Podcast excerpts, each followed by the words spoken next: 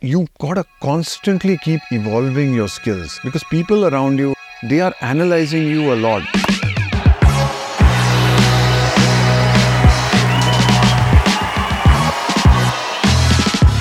It's a constant journey, like you said. It's it's you're never you're never actually complete as a player. Quantity is one aspect of it, but it's the quality of that practice that is almost more important. You feel responsible for everything. You feel responsible for the success and failure, and you take it personally. Not everyone you know is invested around your success or you being successful. It's not about us winning more trophies and getting more talent and all of that, but just the benefits and the advantages of playing the sport.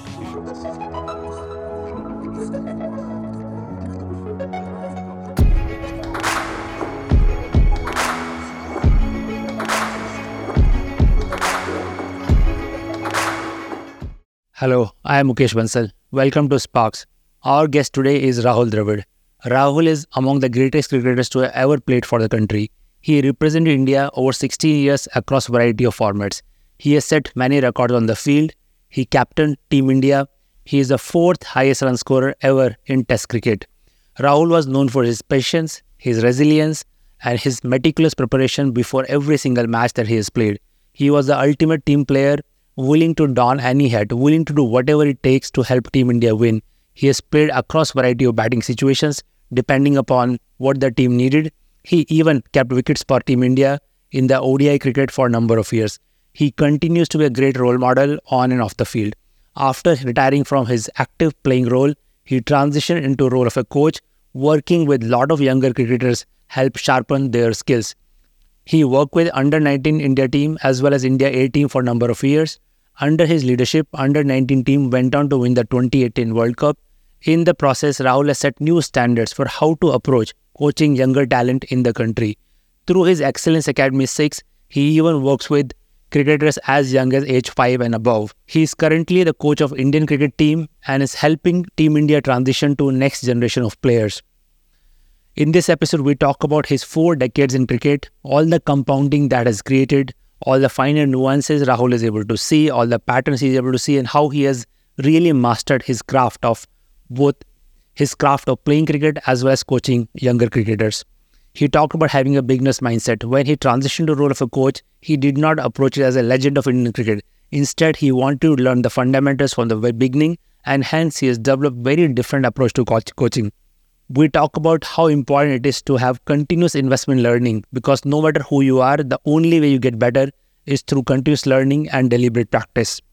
Rahul also talks about how sports not only builds sports specific skills but also life skills, which comes in handy in every walk of life.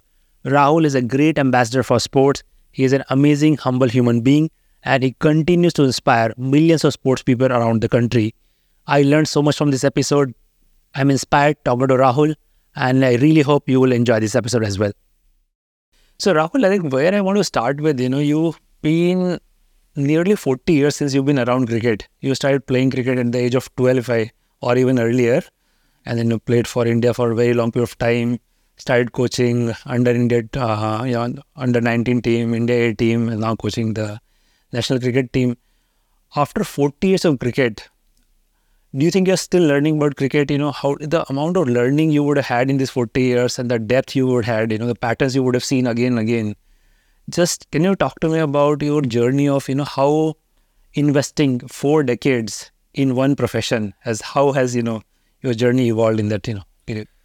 Yeah, it's it's probably the the love of the games come even before that. You know, I think it's yeah, it's it's probably twelve years since I eh, at the age of twelve I probably started playing formal cricket, as in went to a camp and played with the hard ball. But but I don't know. I think my earliest memories as a kid, uh, as a young boy, probably at the age of three or four or something, are my you know playing with my brother or my father, you know, throwing me a few balls around near the house and uh, just playing on the streets with my friends.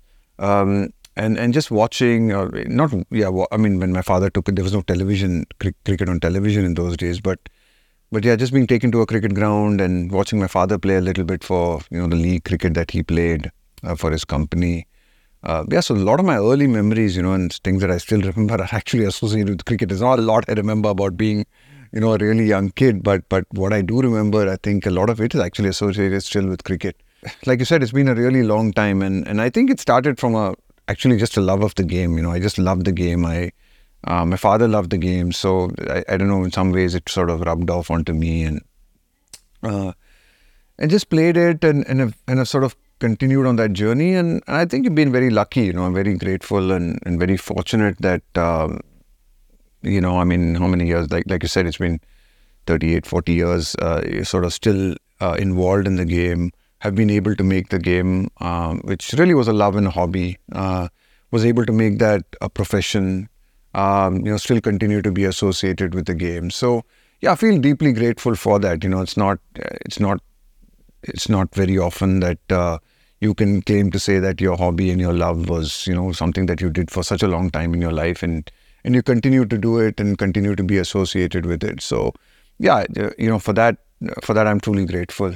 Um, it's it's been uh, obviously it's been a you know I've learned a lot, and I think obviously the learning has been about cricket uh, partly, and, and that's you know like I said, became a love and a hobby, then became a profession, and you obviously get a lot more.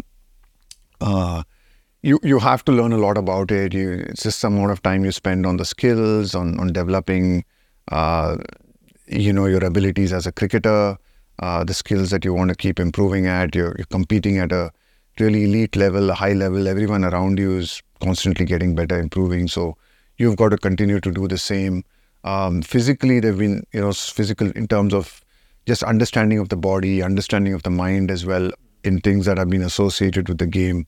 Uh, so much of that, I think, over the years, I've learned. Um, things have changed a lot. Um, you know, from from I think the the sport, I've actually seen the sport, you know, sort of go from um, being a really, in a lot of ways, an amateur sport to today becoming, you know, truly professional and just the amount of time. I think it was always played seriously by the people who played it. You know, I don't want to knock that, knock anyone who played it in, in that generation because everyone, I could see the effort and the time and the hard work they put in.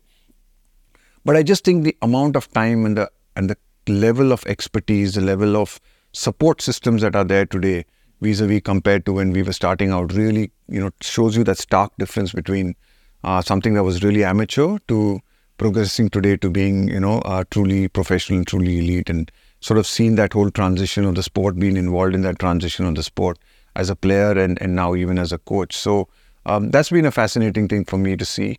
Um, also, you know, great learnings along the way uh, as well. Uh, I think, uh, you know, the world has also changed so much in in that time. I, I you know, when I look back on um, the early days, I think you know your access to knowledge um, was was quite limited. You know, you relied on coaching books or uh, you relied on expert coaches, and there were few and far between in those days. Uh, the access to television, like I said, was was not to that level. There was some television came in, but again, it was probably not to the level that you know you could get a lot out of it other than just entertainment. But today, you know, if you look at um, wherever you are in the world, you know, through the internet and um, just access to knowledge, I think has completely changed. You know, everyone has incredible access to knowledge, and you know that's not a barrier anymore in a, in a lot of ways. Again, television has improved so much to become something that's also a form of entertainment, but also a form of, in some ways, education. You know, teaching. It's become something that you can learn the game from wherever you are. You could be in a small town or a village and you know just watching television coverage the quality of television coverage the expert analysis that goes on. Um, it's a it's a great coaching tool today. It's it's something that has really changed. Um, so I, yeah I think you know you, you've seen sort of have seen a lot of that and seen a lot of those changes and yeah it's been it's been quite you know it's it's been really interesting. Um, and you continue to learn. I mean you know you keep learning you keep sort of growing you keep improving with times and that's a, that's a constant journey, I think. Amazing. As you made a transition from being a player at the absolute elite level to becoming a coach, did you have to learn some other skills deliberately, or the coaching just came very naturally to you? Uh, do you remember deliberately putting extra effort in figuring out how to be an amazing coach as well? Yeah, I have, and I, you know, I continue to learn on that area. It's, it's. I think it's actually quite it's it's almost two different things. You know, I think uh, you, you are a player and, and, and you play the sport and you're focused very much on yourself um, and getting better yourself so that you know that if you get better yourself, you are going to be able to support the team and help the team get better. And you're invested in improving your skills and your abilities to make the team a, a more skillful and a better team. Um, when you go into the coaching, yes, there is some aspects of it you take into the coaching, uh, into into your coaching, which is obviously the experiences that you've had. I mean, that, that nobody can take that away from you. You've had certain experiences, you've been in certain situations, um, and if you've done it for a long time, you've uh, experienced a lot of things. You've had the pl- privilege of maybe working with a lot of other coaches and interacting with a lot of other cricketers, and and and you pick up things and you and you learn things. But but I think when you get into the coaching side of things, yes, there is some things that you can take over from your playing days, but I think it's quite limited. And and and I think when you get into coaching, you you quickly realize that there are a lot of other aspects to coaching and and that you need to need to consciously work on and get better at. You know, and and I think maybe just to give you an example, things like your ability to communicate and your ability to talk and your uh, I think that's something that you're not under that much of it's it's not that critical as a player. You know, you're a, yeah, you want to have a good relationship with your friends or your teammates, and you are communicating in some ways. But I think then as you get into uh, coaching, then you know the, the a conscious effort on your ability to communicate, your ability to deal with. Uh, you you you will probably be in a lot more difficult conversations as a coach than you would ever have been as a player. Um, your ability to manage a larger group of players. Like I said, as a player, you're probably just managing yourself in some ways. But here now you've got a responsibility to manage not only the players, but then there is a ecosystem around that in which you probably have to play a role um, in managing that as well. So I think these are things that you know personally I, I can't speak for other people, but personally for me at least, I had to make a, a little bit of a conscious effort to try and get to learn and get better at, and and that continues. You know, I, I still don't think that I'm you know, very good at a lot of those things. You know, there's so much out there that you can constantly look to get better at. Um, the actual technical skills of the game and things, you know, that's that's just one really aspect of it, and that's and that's again something you are learning as well. Like like for example, I spent a lot of my time being a batsman, you know, and I did a bit of wicket keeping, but a lot of my um, focus as a player in the in my whole career was about batsmanship, you know, and it was about batting. And I, uh, you know, because that's what I needed to be good at. I didn't need to be good at fast bowling or spin bowling. And, you know, and, and whatever time I had and energy I had was truly devoted to trying to become a good batsman. So I studied batsmanship and tried to understand about batsmanship as much as I could. And then as you go into coaching, um, and when you do the coaching courses and when you, you know, do a lot of uh, these things that you do as a coach, when you sort of get into it, and you realize actually how much or how little sometimes you know about mm, you know other aspects about uh, about the game you know whether it's spin bowling and fielding and and it's not that you it, there are small technical things about it that probably you've not paid much attention to as a as a coach. And that's something that um, you need to learn. And, and that's why I, like I always tell people who want to get into coaching and in, in you know uh, cricketers who want to get into coaching after me and I say that look, it's not about, yeah, you might have played the game for a long time. And, um, and, and sometimes, you know, you can feel that ego, oh, why do I need to do a level one or a level two coaching course? You know, why do I need to go through it? And, and I can speak from just personal experience, you know, that there are a lot of things that you suddenly you realize, hey, you know, I hadn't thought about it in this way because you're so focused on yourself and the way you know how to play best that sometimes there are a lot of other aspects of the game that you know you you don't really pay much attention to. And sometimes courses like these can just eh, you know they just help you uh, just refresh a little bit of your memory. They help you.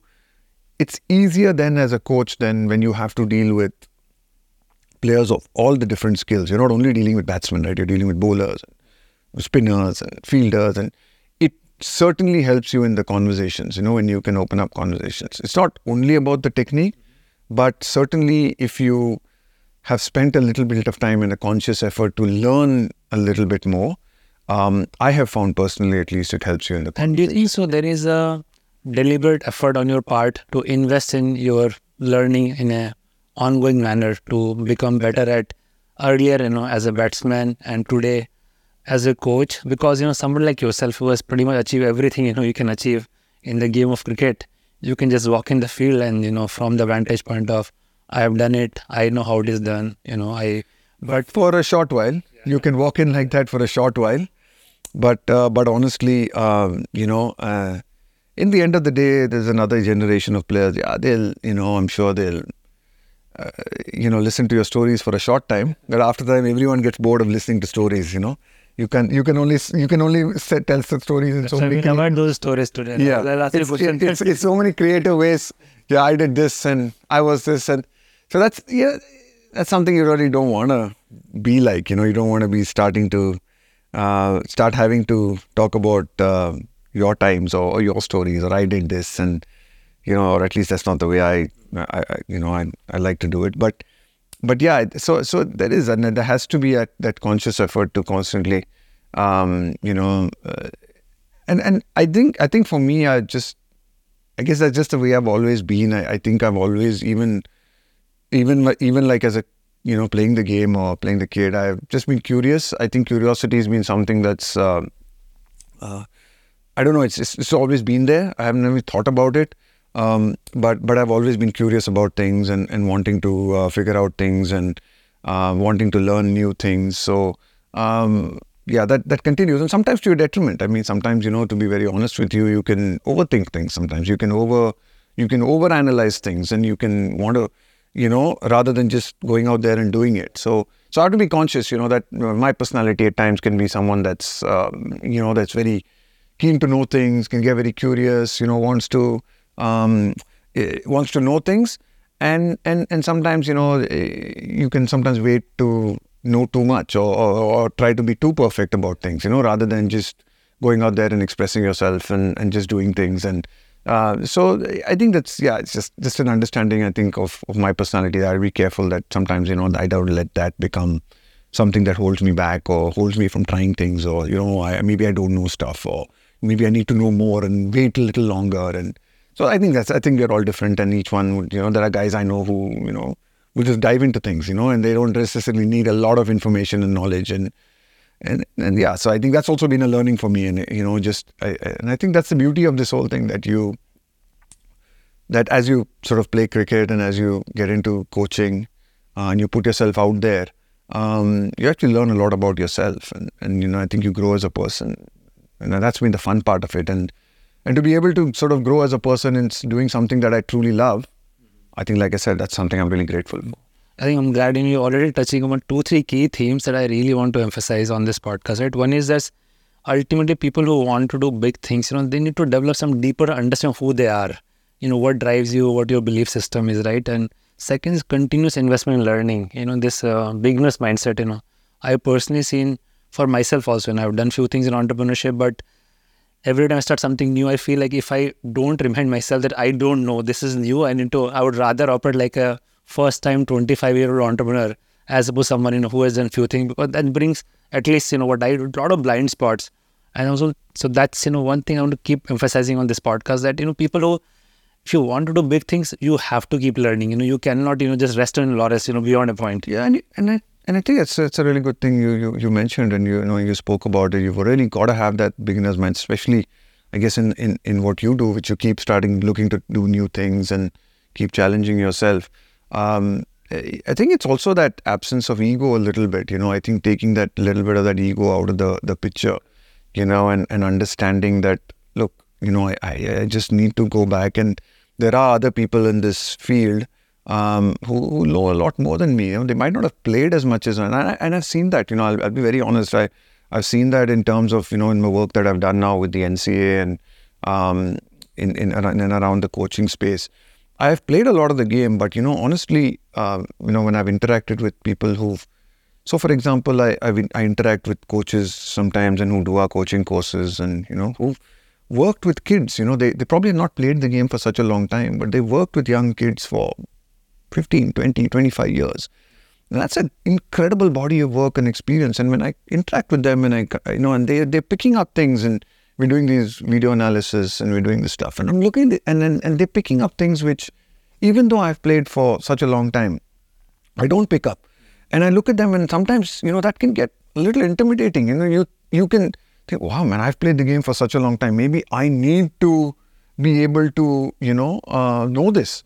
But then when you sit back and think about it, you you actually think, well, not really. I mean, you know, I might have played for a long time, and yeah, I have that skill of playing. But you know, here you're you're you're actually working with masters who maybe seen videos for 25 years. Right. You know, they have that same level of experience you had on a cricket field. Mm. They have it in something else. Right. And you know, you just got to be able to respect that, and you got to understand that in this environment, you're actually the one who's the learner, or you're the one who's got to, you know, ask them the questions and pick up things, and and you know, and and I think sometimes it it yeah, there has to be a little bit of an absence of ego in that because, and I I feel sometimes you know. eh, And, and and just and sometimes you know sometimes these guys will look at me and say, "But you've played the game for such a long time, and you should know." Like, no, not really. I mean, I've yeah, I've played it, so probably been good at that. But you know, in in terms of other areas, you know, you guys have probably done a lot more, and I need to respect that and understand that. So it's it's that balance, at least in our coaching thing, of you know using that experience and the and the luck or or whatever the the advantage that I've had of having played that. So that's something that you know is going to be very unique to me. That experience that I've had and those experiences that I've had, or you know, for having played so much, that's going to be unique to me. But I have to add on to that, you know, and I think that's the same thing. Like, I'm sure that, I mean, maybe you would have experienced that, like your experiences of maybe setting up Myntra, that's unique to you, right? You're always going to have that. But then when you get into a new space, I'm sure there's other things that you're going to have to pick up from people who've probably been in that space for longer. No, absolutely. And, you know, especially when you transition from one domain to another domain, Yeah, yeah. you know, you know nothing about that. You know, I remember, you know, meeting you 2016 when you were starting cult Yeah. and we had that one fitness center, right? Yeah. I mean, I might have said whatever I told you, in terms of ambition. Honestly, did not know anything about the business of fitness. In fact, didn't even have a good idea about how big the market is. And much later, I learned the market is actually much smaller, but it took, you know, Maybe that's a good thing, isn't it? I, I think, Mukesh, like, maybe like you can answer this one. Maybe sometimes not knowing is also a good thing. yeah, yeah, absolutely. Yeah. Having that thing of, yeah, and I think that's probably, I don't know, where sometimes I feel that I can get a little stuck. Sometimes you want to know too much, you know? No, you are right, especially not to take anything which involves significant risk. It's if you know too much and evaluate and get into the whole analysis paralysis, almost you will never take that thing. And the thing is, the risk may be so much that you know the logically it does not make sense. Like for most people, it will not make sense to quit their job and start a company because the odds are stacked against you. But in that journey, you figure some things out. You start to see pattern. You start to notch notch small wins. You start to you know um, uh, feel more confident, you know, about the space. And Yeah, but surely, I mean, I'm surely there must be a, there must be, risk can't be just foolhardiness as well, right? I mean, there must be some, like, it's interesting. I was like kind of correlating this to cricket as well, right? Cricketers, uh, we are always taking risk, right? And we are always, I mean, I'm as a coach now always talking to um, players about risk, right? When do you take that risk? Do we go for it? Or, or, you know, there are situations in the game that change, right? You might be chasing 10 runs and over. Just giving an example in a in a one day game, you're chasing 10 runs and over. Yeah. And then obviously there's a significantly high level of risk required. Suddenly you bring that down, you take that risk and you bring that down to five runs and over.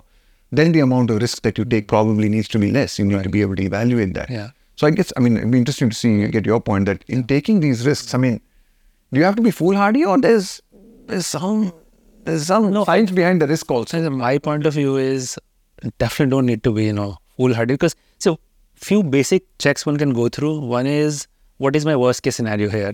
Like even cricket, you know, worst case scenario for you take a risk is you lose that match, but you can still have an amazing career. You can win a series, right? So a little bit of that, you know, what is the implication? So at least personally, when I have taken a big risk, my worst case scenario has never been that bad that you know I'm going to on the street and my kids, you know, I don't know to feed them or you know. My worst case scenario was I'll go back and find a decent job. That's because I've done some you know foundation earlier, gotten some degree, gotten some experience, knew some skills. And so I think that's one thing. Second, also preparing to take the risk. Like if I wake up only in the morning and take a risk versus thinking, but for a period of time Right. and preparing, you know, at least one should know all the things you can know. Again, you know, you are, have other people are there uh, trying to build similar companies. What is their experience? You know, what are general track records? A lot of things you can take a highly informed risk, I guess. Right. And but speaking of risk, you know, I want to go back to you know one of the biggest risks. You know, any professional athlete take. You know, which you would take in your teenage year to commit to career in sports. Yeah. And a career in sports, you know, in India, any given time, you know, now it's slightly better, but earlier probably 15 people in the whole country can make a living, you know, playing for India. Yeah. Today, maybe a few hundred people.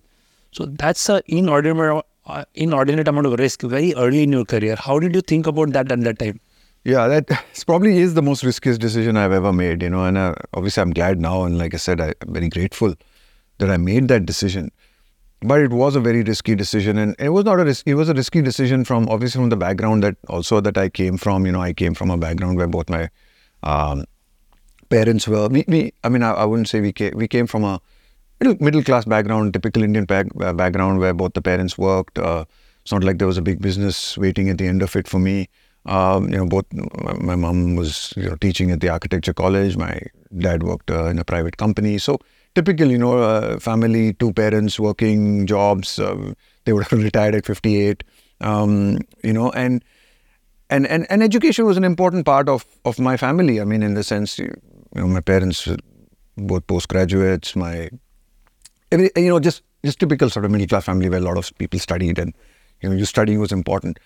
And then it it it did feel like you know, um, again, like I honestly I looked at it quite interesting. I looked at it as a little bit like that worst case scenario kind of concept. You know, I could have had the option of doing typically what a lot of kids in that age did, which was do engineering. Uh, you know, um, and and I probably had the I, I I didn't have the love for it to be very honest. I didn't have the love for math or you know engineering, but certainly I had and I could study hard enough and was diligent enough to get enough marks to probably get in and you know do that. Um, and it and it was a risk and, and i'm just you know really fortunate and lucky that my parents um, were very supportive of that risk you know and i think that at that age you need parents and you need uh, like your counselors or your principals in the school when i was at st joseph's boys high school or then i did commerce uh, after that. Uh, and purely i did commerce because i knew that it would give me a little bit more time to play the game. Um, and the, the worst case scenario for me was I gave myself time till I was in college and a, a little little bit after that. Uh, and if that didn't happen, then I would have just I, I sort of given myself a hard stop of maybe 24, 25 and said, then I'll try and go back and do an MBA or you know something like that and just just move on. Because I was quite clear in my mind that I didn't want to be just someone uh, who just kept playing the game and if it wasn't going too far, you know, I, I was I was a little ambitious as well. So you know, luckily for me, at that critical age, around 23, 24, things worked out and, and I was able to make it. But it was a risk and it was not an easy decision. It, it took a lot of thought at home. I, I can, see, you know, I can still feel the the stress that was in and around the house because, you know, um, it was a decision I was making. I was foregoing uh, a career in, in academics for a period of time. And certainly, even if I had come back into academics after 23, 24, it would never have been the same. You know, I could never have, it's not, it's not like, for example, my brother went to engineering college, went to IIM, and he did the more sort of traditional route that would probably, you know, have been expected of my, of me in some ways, of what not expected, but you know, what people in my family did, you know, and and so uh, just having that parent support and my parents saying it's okay, you know, something you love, you know, go for it. Um, it's okay, we'll see what happens. Um, was it's hard, and you know, I. Uh, sometimes wonder, you know, I had my chat with my parents. How did you let, you know, you could have stopped me, and it was not like I was taking a s- stupid risk. I, uh, there was some, there was some data, there was some information telling me that hey, you are good at it. I could look around me and look at my peers, and see that I didn't think of myself as exceptional, special, talented, but certainly in whatever the benchmarks or the markers that I was hitting, um, I was hitting at least at the level, at the top level. So that gave me some confidence to take that risk. But um, but yeah, it's not an easy one. And and again, it's like it's incredible how the wheel changes, right? You you have you face the same thing with your own children now, you know, in some ways, in, in different ways, that, Right. you know. So And so on that, you know, I want to ask a different question. But just first, I'm really glad, you know, the risk worked out not only for you, but I think, you know, millions of people in India probably glad. I mean, you, I mean, ultimately the things you've achieved on cricket field, you know, among the all-time greats who ever played the game, right? So that's uh, absolutely incredible. But now you are a, as a coach, you know, and I know we'll maybe talk about your Cricket Academy 6, where you're working with a lot of, you know, younger athletes which will go through similar journey of being in their teenage years and having to make that choice. Probably, you know, I don't know, one can only say while opportunities are large, but also it's you know that much more competitive world out there. So, what is your process of guiding uh, any youngster who's thinking about you know committing to a career in sports? Yeah, so it's it's it's um, it's one of the things that you know that just a percentage of people who actually make it in sport is so small. You know, so I and I always say that you know you cannot have. I, I actually believe that you can't put all your eggs in one basket. You know, you've got to have that ability to because unfortunately in sport it's it's different to studies. You know, I think in studies there is a certain level of quid pro quo. I mean, you know, you can put in that effort and you're guaranteed some results. You know, there is, eh, okay, you might not necessarily make it into an IIT or an IIM or maybe the elite, elite, you know, or like an Ivy League college. But you, if you study hard enough, you'll certainly make it to a, a basic level college.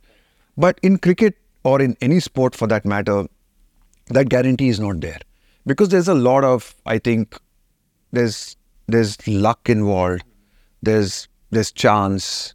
Uh, you know, uh, there is. Uh, you know, you can get injured. I mean, you young sportsmen put their bodies on the line all the time. You know, and the there's a high chance and a risk of injury, and some of those injuries can, even if not career threatening, can set you back so much that can certainly give you a huge disadvantage uh, with your peers and among people. And that can have long term implications because you lose out on a year and a half or two years at, at some stage. You know, um, so it, it's it, in, in that sense, you know, a lot of lot of the, the, advice that you know we give a lot of our young kids who come there, and and I think um, that's why a lot of our tagline is cricket for all at, at six, and it's it's an academy that I mentor. But you know, it's um, it's that there are a lot of other things that you can get out of sport. I think you know to just purely go into sport thinking that I want to make this a profession or a career is, you know, um, is like going, is like taking admission into a school and telling the school that at the end of this, you know, I want my uh, kid to be a neuroscientist from Harvard or something like that, you know. And you don't do that, right? That's unrealistic, and that's actually the odds. I mean, that's actually that's that's the level of odds. Yeah, even that odd may be better. Better in some ways. so you know, those are the odds that you're um, that you're working with. So I think a lot of the times it's education to parents and things that that when you put your children into academies or when you get them to play sport, I think there are a lot of other benefits that you need to see and understand as to why you're doing this. You know, and I think there are with sport. That's the beauty, especially in in the times that we live in today. Um, I think getting your children involved in sport at that age and and getting them to a decently competent level you know, I think uh, is is something you can definitely aspire for, um, and and that means you know just their their access to uh, ability to interact with other people, uh, their ability to deal with success and failure, the the discipline required in sport, even if it is just going to an academy and knowing that my slot or timing in the academy was 9:30 to 12:30 well that means you've got to travel you've got to get there by 9:30 you know these are things that will hold you in good stead in anything you do in life right? So having that balance up to a certain age certainly wherein you have to and I, and I don't think it's that difficult yes you have to make sacrifices as a sportsman. If you want to uh, you know it will mean probably cutting out on social time cutting out on time in front of the screens. It's probably not a bad thing actually for parents you know. Uh, and cutting out on maybe some of the normal things that say teenagers do uh, you might have to sacrifice that. But then balancing a certain level of basic studies and and and, and education and sport, I don't think is impossible. Is is it, I don't think it stops you from becoming an an international or elite cricketer. Sometimes what worries me is I see today parents or or children, you know, they start giving up school and studies at the age of in eighth standard, ninth standard, um, and want to make their children sportsmen and then he is sportsy khelega. And I think sometimes that's that's actually putting too much pressure on on kids rather than just allowing them to be kids till they're 17 18 and seeing where it goes and of course and, and, and then the sacrifices that you're making is not from the education or from the school time the sacrifices you're making is in time away from that and and a lot of things that we are seeing in fact people children who are sort of committing only to sport and not doing other things is is that you can only play sport for a, a certain amount of time in the day it is a physically demanding exercise. So even if you're training three hours a day or four hours a day, eh, you can't do more than that. Even however good you want to be, just because your body won't allow you, you risk injury or you will, uh, and then you end up with so much of time with you know doing. You end up in front of screens or you end up doing stuff that probably you shouldn't be doing. Whereas if you had something like you could study or you had other interests, um, it actually does help you and clears your mind to be able to play sports. So that's I think a lot of the messages that that I do give to uh, a lot of parents or to young kids, and we try and drive that home. That you know to be excellent at something, at least up to a certain age, you know, at least sure after you you know have committed it, you get to 18, 19. Yes, then you probably have to decide between a a career in a university or a college um, and and sport, and and you know that's a decision you have to make, and that's a risky decision uh, people have to make. But certainly, you know, uh, up to the age of 18, or, you know, I, I, certainly do believe that you can easily manage both and at a very competent level. And then, and then take it from there. You know, don't need to give up sport. Uh, you don't need to give up other things too quickly. In fact, I actually feel it's, uh, it's counterproductive. And you build a good foundation till the age of 18. At some point, you can take a more calculated exactly. assessment of which direction you want to go. And I think other point you're highlighting, which is probably you know, all of us need to talk a lot more of is the life skills that sports build. And I've seen in time and again, Rahul, even the professional setting, you know, when I'm interviewing someone or working somebody and somebody who's played sport even for a few years, yeah. you can see the personality is different. Correct. You know, you are more grounded. You can take, you know, both wins and losses, you know, with an even keel. You have a growth mindset because every sports person know that I need to put in effort to get better. You know, I can't just be entitled to it. You know, just because you fancy degree, sometimes you feel you are entitled to a promotion or certain responsibility and so on, right? Teamwork is amazing, especially people who play team sport. They almost understand that winning is always more important than the personal contribution. That was so. I think those you know outstanding life skills, and I think you know a lot of that's what people in us from you know business background. We keep reaching out to people from the sports world because there's so much to learn, and I also feel for people even their 20s 30s to just recreationally keep playing sport i think it's a great thing for you know their development yeah that's that's one of the sad things I, I feel about india and you know it's one of the things i, I see that unfortunately for us I, I like i know so many of my friends you know who are very good sportsmen and played uh, quite really good sport in school and you know in the early years of our college thing but as they've gone into more professional colleges and gone into more sort of careers they've lost not and, and it's just they still love the sport and they're still great followers of the sport and they're watching it and they, they, they're great consumers of the sport. But their ability to access the sport has become, you know, less. Sort of, I think when I look abroad and I look at, say, UK, I've never been to the US much, so I, I don't know how the system works there, but I look at UK and just the amount of recreational sport and the environment that there is for, you know, people and even at, at young age, at 25, 26, 27, to come together and still be playing some level of competitive sport is a lot more than in this country. It's getting better, and you know you see a lot of these football fields coming up now. You see there's a lot of corporate sort of cricket being played, and it's getting better.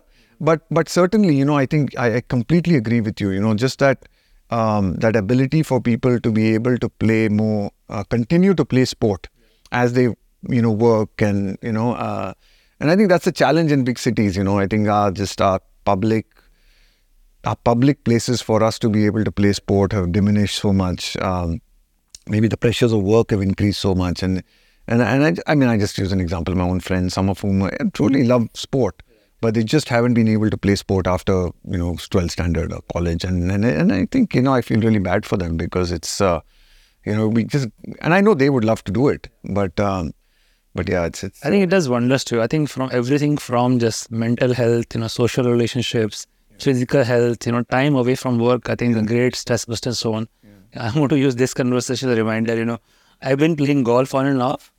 And trying to learn tennis. So I think that will my takeaway from make sure Yeah, no. Twice or thrice a week I make sure, you know, yeah. play something. Absolutely. And and you know, I think it's just it's just great. You just meet so many different people as well. You know, that's a that's a lot of times I tell um, I, I, tell a lot of the young kids and parents that even if you don't um, even if this doesn't become your uh, it doesn't become your profession or you're not lucky enough to make it your profession because a very small percentage will. Just the time that you have spent here, you know, you've just interacted with so many different people from different uh, backgrounds, different experiences. Um, you've traveled with them, you've played matches with them. You, I think you know when you play games and sport with people, you you get to really know people a lot better than you would in uh, you know in any classroom or you know in any environment like that because you go through so much and your your experiences with people in classrooms is very limited to that class or that course and then and then even in a classroom you tend to connect with say three four people in time at best you know and it's not like you have this huge group of people but in sport in some ways you're forced um, you know just to have connections with a lot more people uh, than than you would in in say in a classroom environment so um, yeah, I think there's some lessons. Of course, there's a lot you learn in class, and like I said, you you can never. I, am not, I'm not an, I'm a, not at all an advocate of you know giving up education and academics because I truly believe up to a certain age, it's very important thing to do, and I think that even helps you in your sport. But uh, but there are lessons that you learn on a sports field that uh, that you know you just cannot learn uh, in a in a classroom. So one of the areas you know where I feel anyone who is not in sports can draw a lot of inspiration from is this idea of deliberate practice.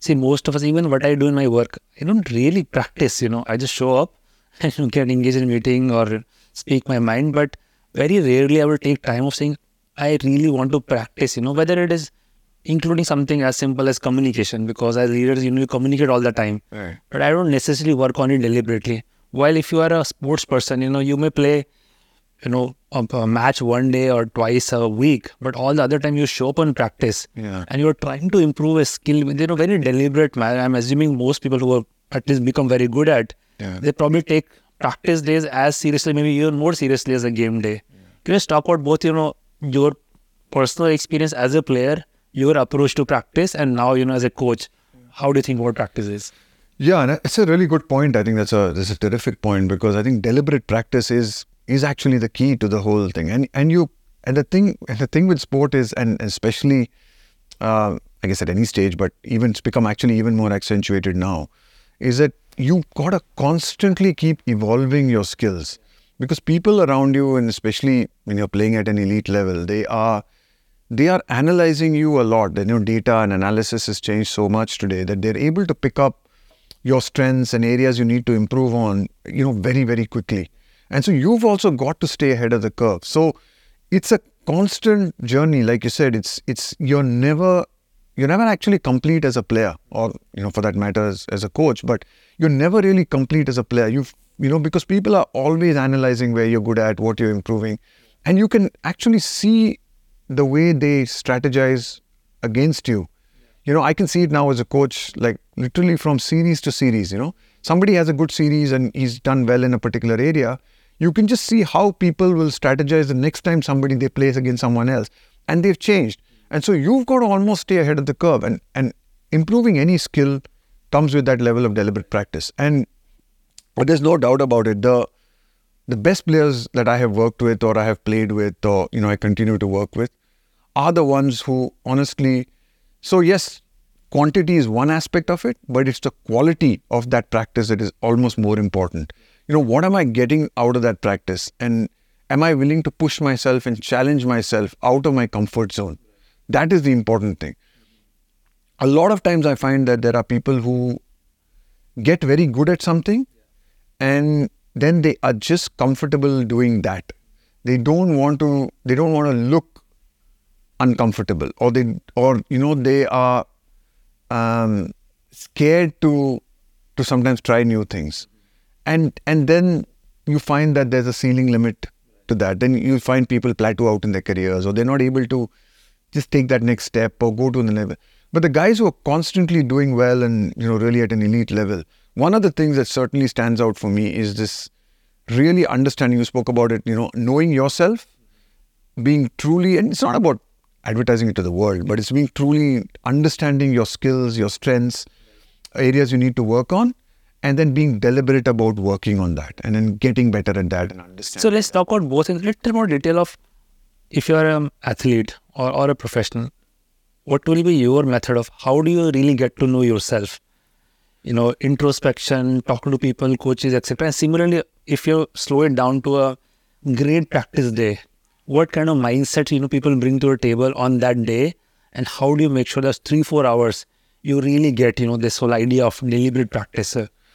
So again, really, really good question. So, so one of the things is is introspection. I think it's a combination of things of how you would go about a process of at least you know for me personally a large part of it is introspection because there are at least in the mental and the psychological side of the sport nobody knows yourself better than you do right nobody can you know how honestly nervous you felt in a particular situation you know whether in that situation you choked or not, or you took the right call or not, because you know what is going on in your head. No coach, no psychologist, no nobody else can tell you that unless you're willing to open up to that level.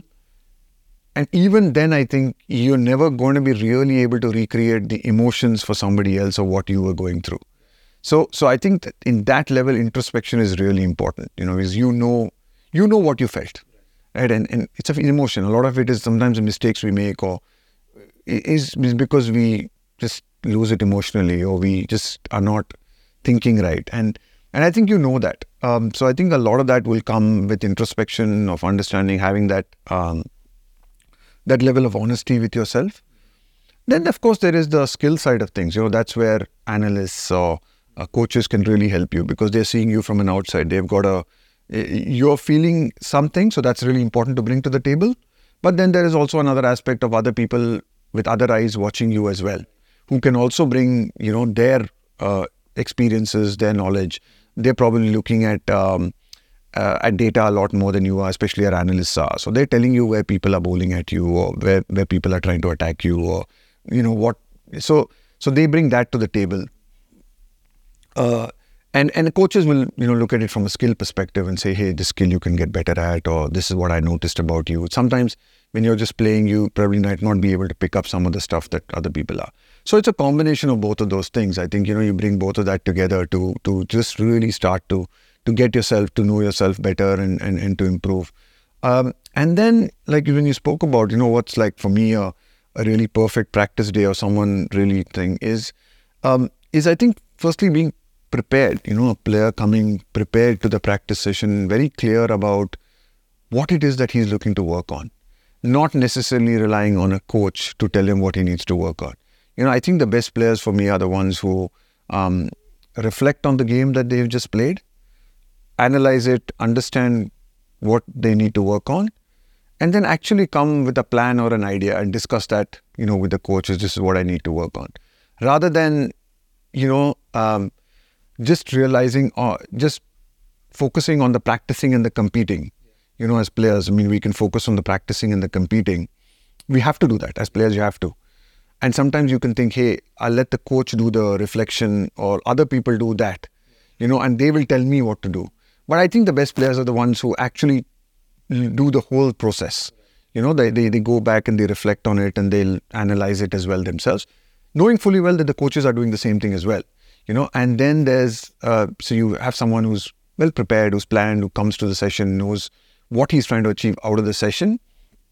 Uh, and and then you know um, challenging yourself in practice uh, as much as possible to do a variety of things rather than practicing the same thing over and over again and recognizing what it is that I'm probably not that good at what skills I'm looking to improve so I think it's it's it's also important like if when we're working when you're working on something is to is to recognize that skill learning takes time and being patient with that process. And then and not and then not trying to learn too many things at the same time.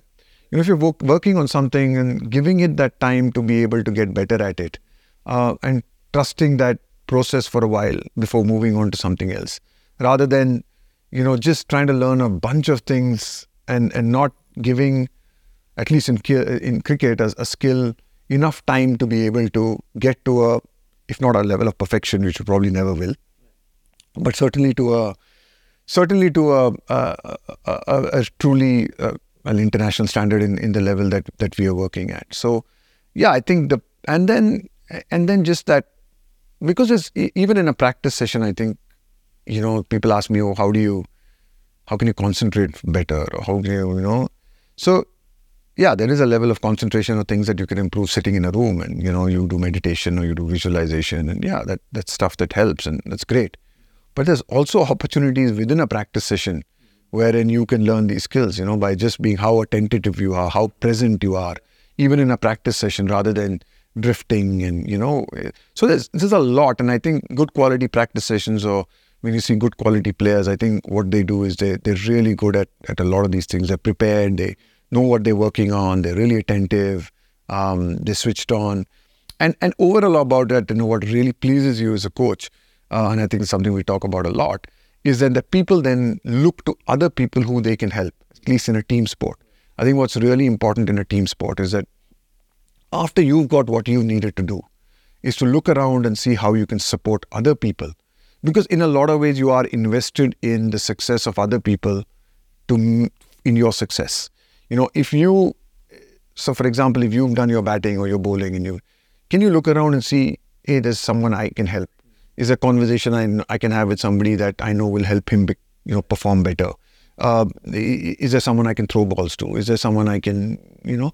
So there are a bunch and a variety of things that you can do to help um, help your teammates and help other people so that they get better, and with that the team gets better. So so yeah, I think it's that's like a perfect session when someone's really worked on his stuff, and then he's also willing to um, not just walk away from it, say I've got what I need, but hey, can I?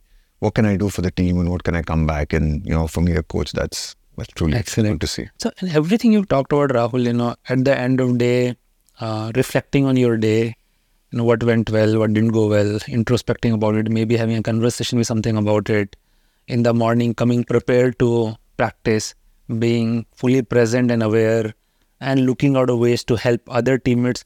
And all of those tools, I think, can be used and probably should be used by anyone who's trying to do anything significant in life. You know, I can say all of it can definitely apply to my day or the people you know I work with in my office or pretty much anyone who's going to be watching this. I think these are universal tools which are allowing you to in some ways optimize you know your performance in a day and deliberately putting effort to get better every single day. Which you would do long enough period of time. You know, whatever one chooses to do can become significantly better. Yeah, and, and also, you know, and I think it's and also not forgetting to enjoy it. You know, I think sometimes yeah, you know, sometimes we can get too caught up in this and we forget to let our hair down or we forget to chill out and understand that a lot of this stuff takes a lot out of you as well emotionally, you know. And I think being able to then switch off emotionally uh, in whatever way that you find most comfortable is also really important. You know, that's how, that's actually really been one of my learnings in my sport, and and especially someone like me, you know, growing up, I was very intense and you know very focused, and and I think a lot of times it's only when I actually realized the actual importance of also learning to emotionally switch off and mentally switch off, um, so that I can bring a lot of this energy into this because you know, I, I think that like like you said rightly, it's a great things to learn and great things to do. But let's be realistic; it's not going to happen every day. You know, we're not. It's it's impossible that every day we turn up and you know every day is hundred percent. It's it's tough. It's it's tough to live that life. So being, I think, in some ways, being also compassionate with yourself and understanding that it's not always going to work out, and you know, you're going to have some good days and bad days. But in general, if you're around that path, and also remembering that you know, as much to be able to bring all that energy into a practice session or to a match you need to find a way to be able to switch off of it. And I think that's a big challenge for a lot of ambitious people or people who are at that elite level of performance who want to do well, is that they're so um, switched on that sometimes you can, you know, almost burn out and and and and you sort of expended so much of mental and emotional energy off the field or off the practice that you're never really working or optimizing it, optimizing your things. So. No, thanks for sharing. I think that's a great reminder because if you want to do anything significant, it is going to take a very long period of time. Yeah. No one can produce miraculous results in a one year or two year, right? Yeah. If you're going to do something for 10 or 20 years, you need to have that stamina to stay in the game that long, right? So that way, and every single day obviously cannot be great. Yeah. So as long as you have a few good days, and the other days, you know, just be easy on yourself. And you know, we are all, and you know, we are all very normal people, right? No yeah. one is, you know, absolutely, yeah, right? you know, absolutely, and it's it's uh, you know we, you just happen to be good at doing something. You know, it's not like there's a.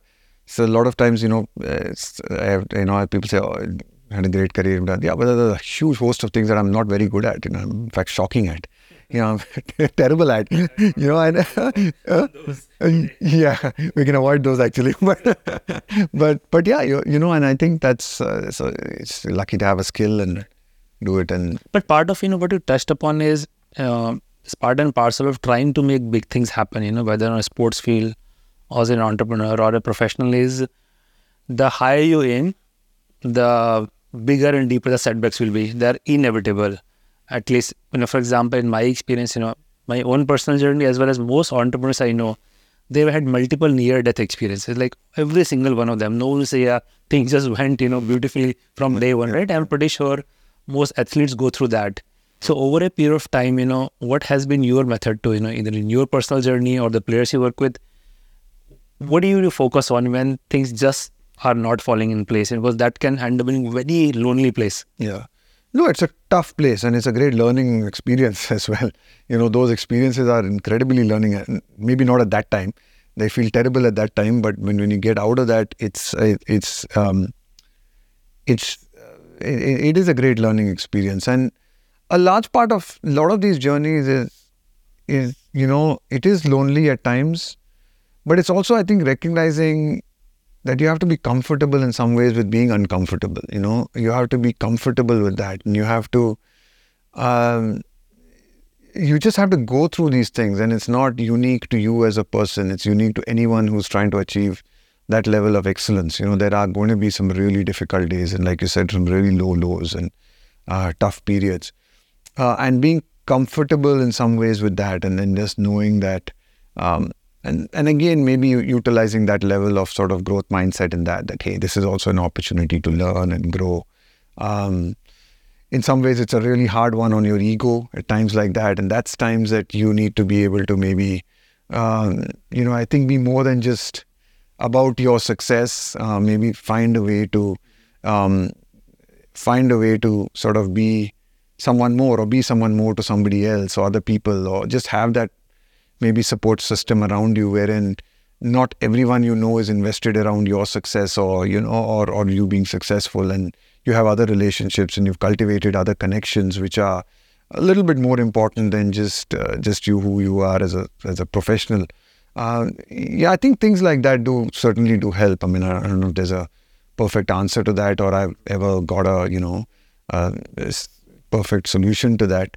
Uh, but but yeah it's, it's it's it's difficult. And if you if you want to you know achieve greatness, there are some very lonely days, and you know you're away from home, you're away from people. Um, you know sometimes there's not a lot of people that you, you because you in some ways you feel responsible for you feel responsible for everything you feel responsible for the success and failure and you take it personally it's probably what makes uh, elite people great as well because they're t- willing to take personal responsibility for things. They're willing to put themselves on the line. You know, they they they they're not blaming other people or they're not looking to other people to uh, help them.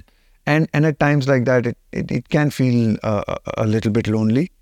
But um, but I think, I mean, I, I don't know if there's a solution, but it's mm-hmm. just I think but you just just uh, acknowledging that. You know, would you agree that uh, for most people who pursue something you know elite in their career, are inevitably going to have those low points as well. It's just almost part of the journey. It comes with the package. It does. I mean, uh, absolutely. And I think just recognizing that, understanding that uh, is is absolutely uh, critical, and not being, uh, you know, almost. Yeah, I, I, think in some ways, if you in, if you've prepared yourself mentally to know that, look, when you are, you know, um, competing at a really elite level or competing at the top class level or trying to get the best out of yourself, uh, there are going to be times when you know it's it's going to be tough and it's going to be some difficult periods and it's not unique to you. I think acknowledging that's really important. Yeah. I just give, give you motivation to keep going and I think resilience is important in these things, perseverance. Um, you know, you just uh, to a level. I think everyone who's achieved something you know you've got to have that resilience and that perseverance and and it's not only in whatever you've achieved i think whatever you've done a certain level of resilience is important. Even if you've just got a basic degree or any college or if you've done something eh, there is a level of resilience required in that. It's just it gets ramped up and amplified i think the higher you go and the more the more competitive it gets. So Rahul, you were talking about you know letting your uh, hair down and just just having easy day also. And we have obviously all of us have watched on television being you know this intense player with you know inhuman power of concentration on the field and so on always very calm like never been to any controversy or showing any emotion and then we saw you in this uh, CRED ad where you were basically became Indiranagar ka gunda and just you know really brought out that uh, angry persona, which looked very authentic on screen. Did you have to practice a lot for it, or it was just you know bursting to come out? Probably bursting. no, it was a, it was an interesting one. I mean, I obviously just given the script to that, and I was really wary. I wasn't really sure about how it would go. Um, but yeah, I mean, it's just one of those things. Sometimes you know, you just just let yourself go and, and have some fun with it, and and luckily it sort of uh, came out looking okay. It wasn't too bad. You know, I was telling that director, I said, you know, this comes out either I'm going to give you two calls, either I'm going to be screaming at the end of the phone, or you know, I'm going to say it was pretty okay. But um, but but yeah, no, it, it, was fun. It was fun to do. Sometimes it's just fun to do things that you know uh, you can do differently. And I think even in that, I think over the years, you know, it's not just that ad, but I think just I've done and worked with so many different people.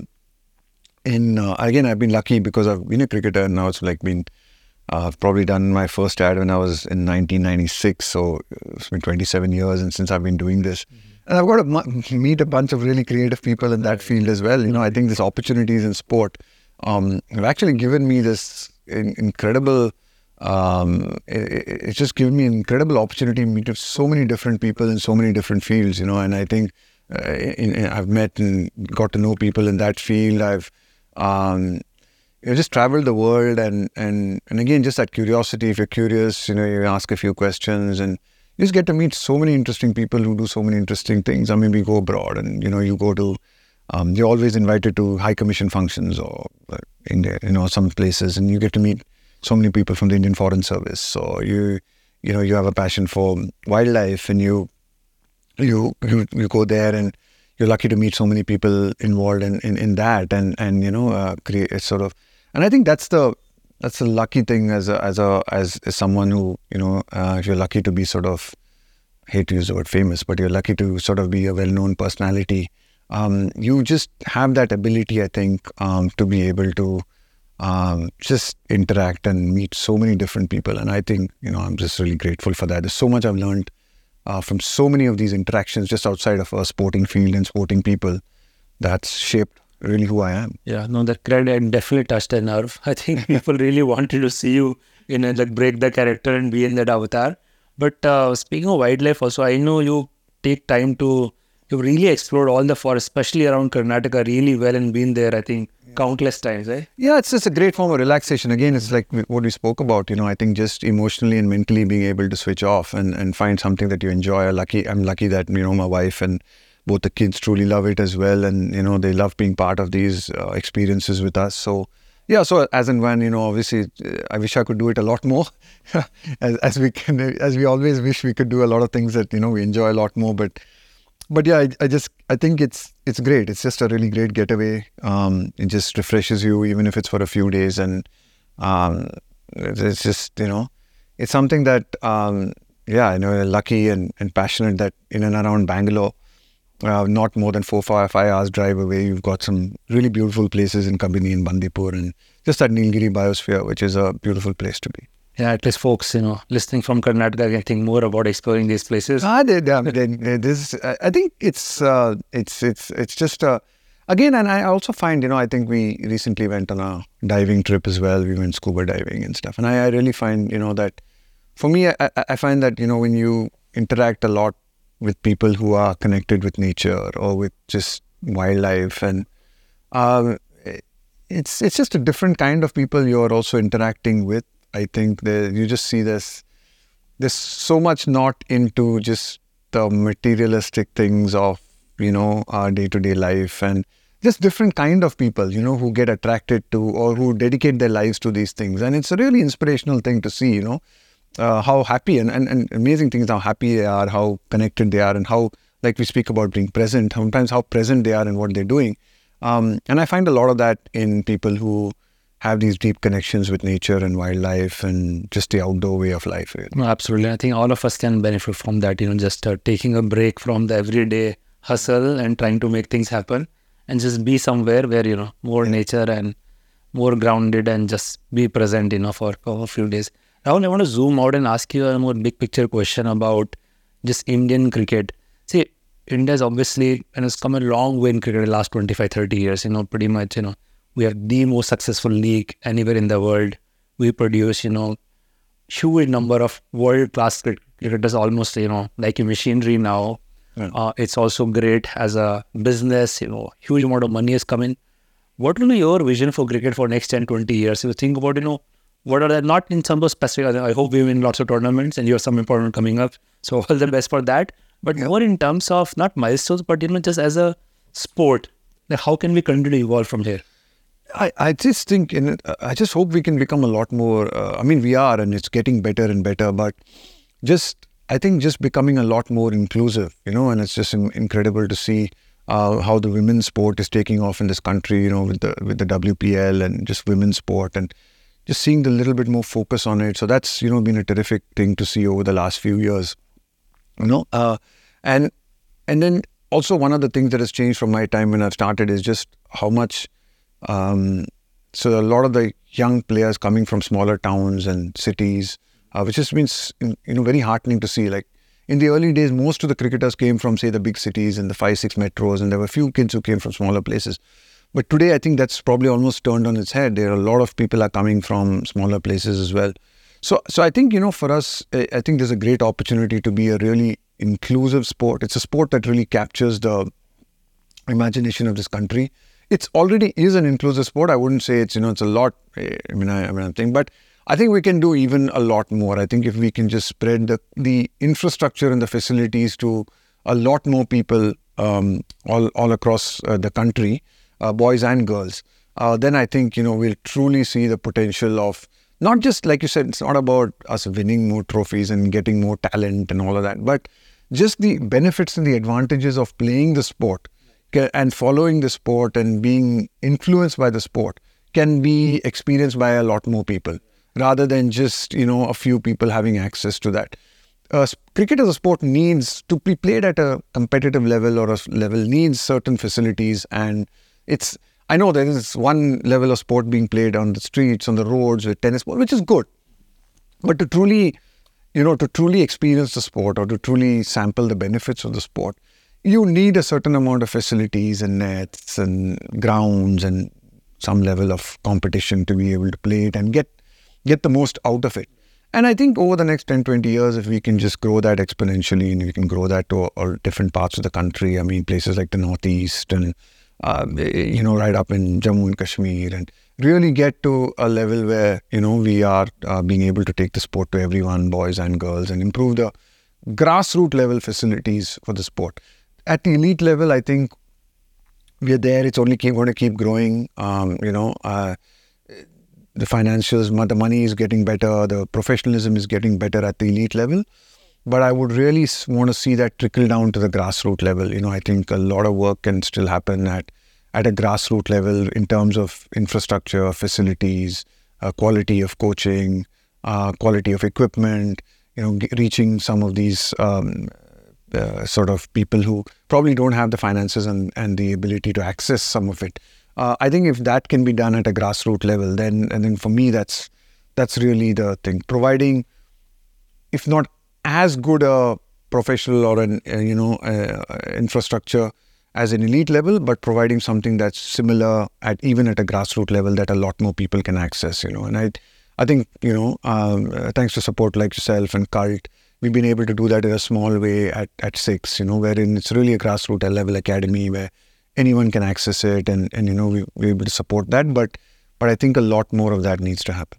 Amazing. So Rahul, cricket is a big part of, you know, Indian identity today. You've been a great ambassador of sports and now in your coaching avatar you continue to give back and training everybody from young kids all the way to you know top athletes top, top cricket athletes in the country really grateful for you to be able to take the time today, make this long trek here to be able to record this. I think it's a very, very informative conversation. Every time I meet you, I learn something new. I'm pretty sure listeners will have some takeaways which we can, you know, probably apply in their own life. So thank you very much. No, pleasure's all mine, Mukesh. The same here. I, I always enjoy these conversations and learn something from them as well. And uh, yeah, lovely to be in this uh, place. I think this is uh, this is an aspiration. I think I should get one of these. Feel free to come in more often. You know, we'd love to host you. Yeah, this looks really cool. Thanks, Rahul. Thanks, Mukesh. Pleasure. Pleasure's mine. Always.